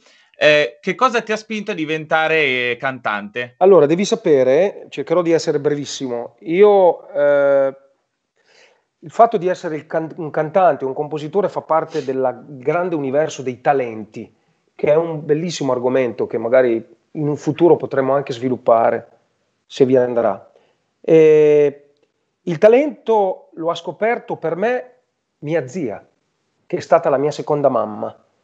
Mi disse, ma perché Filippo, non... io ti ho sentito cantare, hai una bella voce, ma perché non ti va di suonare uno strumento oltre che a cantare? E io in modo svogliato le dissi, va bene, ok, boh, pianoforte. Lei mi disse, ma no, perché non provi a suonare la chitarra? Io, boh, va bene. La chiamavo Tata, mia zia. Va bene Tata, ok, ci provo, dai. E fu amore a prima vista. Andai alla prima lezione di chitarra e da quel momento io la chitarra non l'ho più abbandonata. E ho capito che quella sarebbe stata la mia strada. Mm, diciamo che ha intercettato, ha percepito il talento mia zia e questo talento poi per la musica, per il canto e per, e per la composizione è stato qualcosa che poi ho eh, portato avanti io attraverso le mie conoscenze, le conoscenze altrui, questa miscelanza di, di cose che contribuiscono a, a riempire la mia vita professionale. Perfetto, perfetto. Io giuro non ho, non ho nient'altro di Don, ti restituisco assolutamente le linee, grazie ancora. Per no, la... Mattia, speriamo di vederci presto, mi manchi. Speriamo, speriamo veramente. Il C30 è più o meno aperto, eh, ti aspettiamo, lo sai. Ah, yeah. aspettiamo. Torneremo. Speriamo. Ciao. Ciao, grazie mille. Filippo, una domanda, scusami, un po' sarà di parte, ma senti, tu hai parlato tanto di Don Davide, no? Sì. Quanto è importante avere un amico ehm, che sia un prete? Un prete per amico? Perché magari non tutti hanno, possono vantarsi di avere un prete per amico, no, vero, potrebbe snobbare questa cosa. E te lo dico da prete, potrebbe rivelarsi interessante, no? Come mai? Verissimo. Beh, te l'ho spiegato il perché. Fu un una non coincidenza, dio incidenza a questo punto, perché in quel 2005 lui era venuto eh, per questo concerto che io avrei dovuto tenere e, e che ho tenuto nel, nel, nel, teatro di Sassuolo per raccogliere fondi per questa cittadella che poi sarebbe stata costruita nel, a Ciaplina, che è un, un, una zona vicino a Meggiugorie, a pochi passi dal Monte delle Apparizioni un centro di accoglienza per giovani disadattati, insomma è uno tra i grandi centri dislocati in diverse parti del mondo di Nuovi Orizzonti appunto. E, ehm, e io mi vidi con Don Davide la prima volta e con lui siamo diventati fratelli, potrei dire, perché l'amicizia è andata talmente oltre che abbiamo condiviso veramente tante cose. Ed è bellissima l'amicizia con un sacerdote. Intanto perché il sacerdote è uno studioso di base, eh, quindi non è una persona stupida. Per essere sacerdote è stato istituito da qualcuno anche per le sue doti eh, di intelletto, quindi non solo per la sua vocazione. Intanto è un uomo di grande coraggio il sacerdote, perché ha risposto sì alla chiamata, senza, tanti, senza mezzi termini, senza tante balle. Quando gli hanno chiesto vieni e seguimi, ha detto sì, vengo e ti seguo. E così sarò ta- tramite, tuo tramite verso gli altri. E non lo so, eh, a me il fatto di avere, ne ho più di uno di amici di sacerdoti, eh, eh, tu sei uno tra quelli, posso dire tranquillamente che rientri in quella cerchia e siete tutte persone veramente molto, come posso dire, intanto amanti della vita. E, ehm, rock and roll, perché comunque rock and roll nel senso che non avete difficoltà ad essere voi stessi, perché ci sono anche quelli che predicano bene e razzolano male, eh, attenzione, certo, perché prima di tutto siamo tutti esseri umani, e quindi corruttibili. E, ehm, avete tutti quanti quelli che conosco io, insomma, eh, quelli che predicano bene e, fanno, e, e razzano altrettanto bene, sono persone veramente coerenti con loro stessi cioè eh, persone che sanno anche di avere una certa responsabilità, non lo fanno pesare sulle persone, anzi aiutano a responsabilizzare gli altri nella maniera più docile possibile, più dolce possibile, perché lo stesso Gesù Cristo non ha mai obbligato nessuno a fare eh, o a chiamare qualcun altro. E, mm, e, e Don Davide è uno tra questi, tra l'altro, missionario come te, amante delle missioni, amante delle sfide, eh, ed è stato un grande motivatore eh, per me, um, perché cavolo, insomma, Don Davide è uno che ha rinunciato a tutto per la sua chiamata, la sua eh, professione di fede, il suo ministero, ed è andato anche eh, in missioni complicate nel, nell'est d'Europa, a Medjugorje, in Kosovo, è stato in Brasile, ha costruito con le sue mani le prime cittadelle, con i serpenti le tarantole a pochi metri dalle mani. Eh, ha rischiato perché portare il Vangelo e la parola di Cristo, posso assicurarti che non è, e poi lo sai anche tu, non è semplice, ma tutt'altro. Insomma, quando uno si mette in gioco così, è chapeau, cioè io ammiro moltissimo eh, i miei amici preti che fanno eh, questo, questo loro, questa loro chiamata, eh, l'espressione totale della loro vita. Ehm, ed è bello avere amici sacerdoti, mi fa, cioè a me mi fa sentire più sicuro, non so come dirti, come se io tramite te avessi un, un rapporto ancora più diretto con eh, il grande capo là in cima. Ce lo abbiamo tutti il rapporto diretto, se lo vogliamo, assolutamente. Però il fatto di avere un Don Alberto Rava che se lo chiamo dice gli chiedo una preghiera per me, lui la fa e arriva, e sono sicuro che arriva di, con più velocità per direttissima. Poi c'è da dire che non è che se siamo amici, quando siamo amici facciamo sempre i pipponi o facciamo sempre le prediche. Ma certo sempre... che no, è no. ovvio, ovvio. No, ma voi siete, però voi, io eh, Don Davide lo era, tu sei ancora di più, tu sei 2.0 rispetto a Don Davide. Eh, voi siete i, gli evangelizzatori della nuova generazione che avete rotto un po' questi schemi, perché quelli eh, che ero abituato a seguire io, quelli che mi hanno fatto anche catechismo, quelli di, della mia generazione, che erano quelli più, più, più anziani, i nostri vecchi sì. parroci, ai quali vogliamo tanto bene, ma erano molto rigidi e purtroppo questa rigidità è stata tanto causa di allontanamento da parte di molti giovani, di molte persone che hanno fatto il discorsetto del ah, quel sacerdote non mi piace più, quindi a messa non ci vado più. Ok? Quindi ha, eh, diciamo così, ha fatto una, di una falsa verità un, un, un, come posso dire, un punto eh, oggettivo, no? Eh, e dispiace perché quelli invece come, come voi poche balle e arriviamo al sodo, voi stessi con la vostra giovinezza siete anche l'espressione del fatto che si, si è felici quando eh, si è chiamati, no? si ha la chiamata e si fa quello per cui eh, si, si, nasce, eh, è figo, cioè eh, c'è poco da fare, è bello. È, e questo è un gran bel messaggio secondo me. Bene, no, grazie per le parole, eh? lusinghiere. Guarda, è quello che penso. Io a quasi 50 anni, quello che penso dico.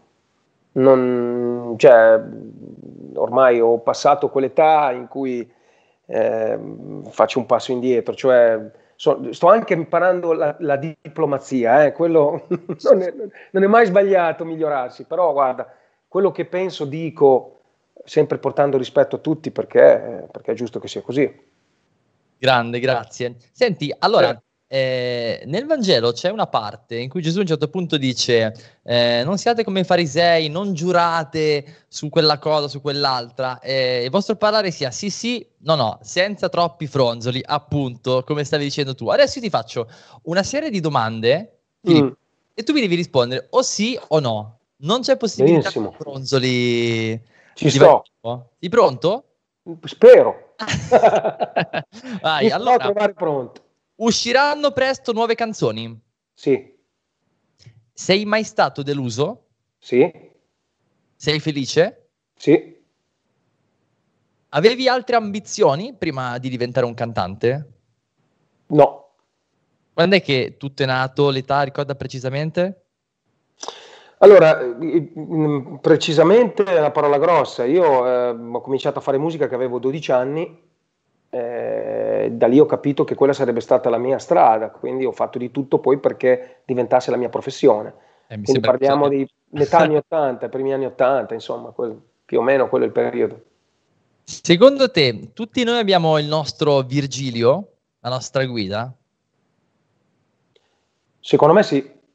Sei ambizioso? Sì. Hai mai pensato di mollare? Hmm.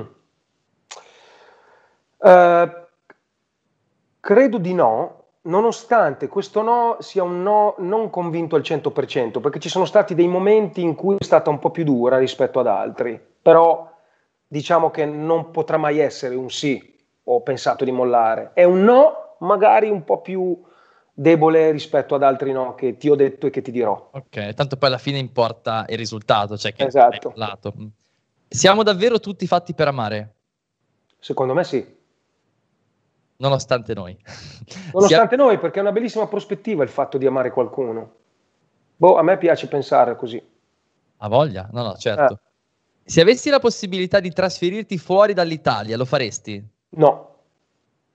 A Sassuolo rimarresti per sempre? È la mia America questa, è la mia isola felice. Io non sono mai Poi... stato dalle tue parti. Sassuolo? Ok. Eh no. Eh, se verrai una volta ti eh, farò da Cicerone. Esatto, esatto, mi fai vedere tutto, i tuoi campi. Volentieri, anche perché Sassuolo è ai piedi delle colline, è un, è un bel posto, ma anche se non dovesse mai piacere il, il, il paesotto, c'è proprio la collina a pochi chilometri che apre tutto uno scenario particolare. Meraviglioso. Ehm, l'incontro con tua moglie ha cambiato i piani che avevi per il futuro? Sì, in meglio. Wow, bello. Ti ispiri a qualcuno? Sì, anche aggiungo. In che senso? Mi ispiro a qualcuno che può essere mia moglie, a un amico, a una storia che leggo, eh, alla vita di tutti i giorni, alla mia, a quella degli altri. Però mi ispiro, l'importante è ispirarsi, sentirsi ispirati. Hai mai fallito? Sì, certo. Hai amici nel tuo lavoro? Sì. La musica italiana è la migliore? Sì. Uh, forte Sì. affermazione, grande. Sì, perché comunque da- mi- io quando penso a musica italiana penso alla bella melodia e a tutta l'evoluzione che ha avuto. Ed essendo un cantante italiano che è andato anche all'estero, l'Italia è sempre ben vista dal punto di vista artistico, in questo senso, per fortuna aggiungo io. Per esempio, quando io andavo in Germania a suonare, cantavo in italiano perché piaceva molto la lingua italiana nelle canzoni. Piccolo esempio. Eh, sì, sì, sì. Beh, poi ovviamente sarai orgoglioso di essere cantante italiano. Assolutamente, certo. Eh, ti senti un esempio per i più giovani? No, Ascolti musica italiana? sì, non tanto come la musica straniera, ma per una sorta di abitudine. Io con un fratello più grande ho sempre ascoltato musica che arriva- arrivava dall'Inghilterra e dall'America. Credi nel destino? No, credo in Cristo. Farai una canzone trap? Ho già fatto qualcosa di trap Ah, in sì? passato. Tu vuoi sapere chi è il King? Cocorico e bling bling, vatti a vedere Sassuolo Palm Springs. Grande. È una roba per ridere, naturalmente. Adesso, cos'è che devo cercare? Sassuolo Palm Springs. Va bene, andrò a cercare. Adesso va di moda fare il featuring con... eh, featuring io, io feci questa cosa qui dalla mente geniale di J-Ax quando noi eh, partecipammo ad Amici come coach, eh, 2015-16 credo, serviva semplicemente per scimmiottare tutte le star della musica rap, trap, insomma quel, quel- quel- quel mondo lì. Ed è molto simpatico perché poi ci sono anche Emma ed Elisa nel clip, c'è proprio un, un bel dispiego di forze, insomma. Molti scrittori hanno un momento e un luogo preciso per essere stimolati e, e comporre. Anche per te è così? Sì. Hai qualcosa da dirci a riguardo? Hai detto sì o no? Hai ragione, hai ragione, hai ragione, hai ragione, ragione, non No, voglio no, se se vuoi ti spiego. Eh, Guarda, i viaggi in- proprio in senso stretto, quindi o viaggio in treno o in aereo, il viaggio di per sé è anche un luogo in cui io sento di comporre. Quindi mentre sto andando in viaggio, mentre sto viaggiando in macchina o che sia in treno o in aereo, mi viene da scrivere. Scrivere significa prendi il cellulare, note vocali e Eh, ormai fa così, eh, sì, sì, sì, sì. È così. E una volta c'erano le segreterie telefoniche, i registratorini, bisognava arrangiarsi con quello che c'era. Eh, casa mia, il mio studio, eh, la mia casa in campagna, ho scritto parecchio anche lì. Ehm, I viaggi molto, i viaggi soprattutto. Se guardassi indietro, cambieresti qualcosa? Sì, Esiste il colpo di fulmine? sì. Questo è difficile? Forse. Perdonare è più difficile di chiedere scusa? Beh, eh, potrebbe sì, perché per- perdonare è un grande atto di coraggio, secondo me. Anche chiedere scusa, naturalmente, quindi ammettere le proprie colpe. È che il primo è proprio il gesto che corrisponde poi l'effetto che è dell'altro quando chiedi scusa e quindi l'altro ti, ehm, ti per- ti perdona per il, per il torto che hai compiuto, no? Ok. Quindi è, è- una concatenazione, le, le due cose vanno di pari passo. Ultima domanda. Sì, Non c'è amore più grande di questo, dare la vita per i propri amici. Lo faresti? Eh, lo farei, proverei a farlo, proverei a farlo. Sai perché ti ho risposto con, con il sospiro? Perché è il gesto più importante, più edificante della nostra vita. Eh, lo ha detto proprio Gesù, non c'è amore più grande che mettere la vita degli altri prima della nostra. Vedi com'è difficile pensare sì, e invece ci dobbiamo abituare al pensiero, perché siamo disabituati a pensare prima agli altri, perché lo pensiamo prima a noi stessi, quindi posso migliorare, quindi fra un paio d'anni, quando mi farai la stessa domanda, mi auguro di poterti rispondere sì, senza pensarci due volte. Dai, allora, fine, grazie. Ti ho tardato. Ce l'abbiamo fatta. C'è un'intervista oh, pazzesca. Mi è piaciuto molto. Io mi sono. È come se fossimo stati io e te. Cioè, io parto dal presupposto che ci, ci sarà qualcuno che ci ascolterà e mi auguro possa essersi divertito, comunque gli abbia interessato questo confronto. Però è bello, io sono dentro a tua camera, sono lì con te e quindi... Ah, nel mio cuore sei. Eh, ti ringrazio, ti ringrazio.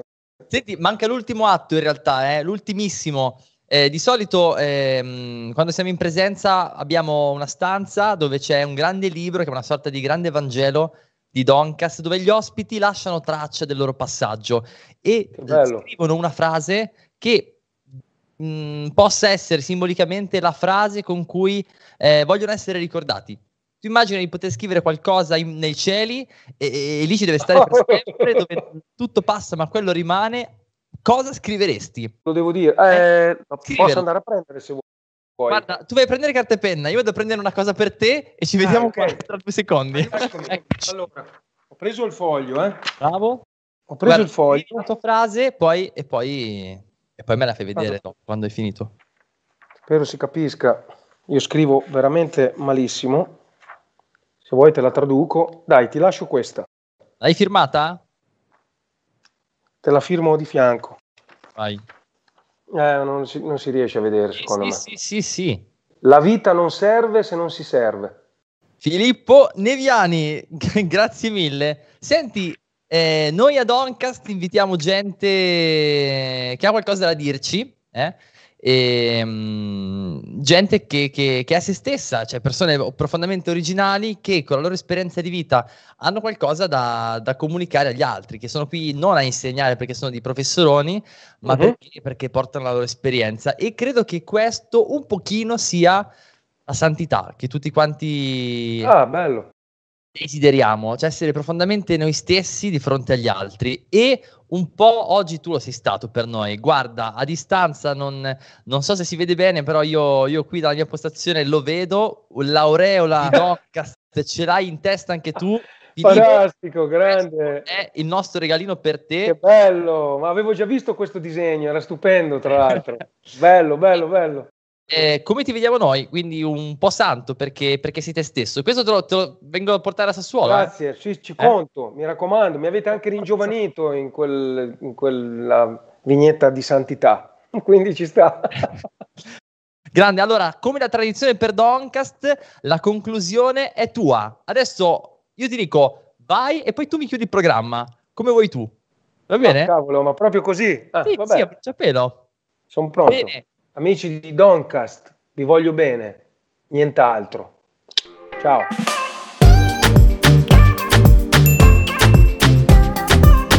Doncast.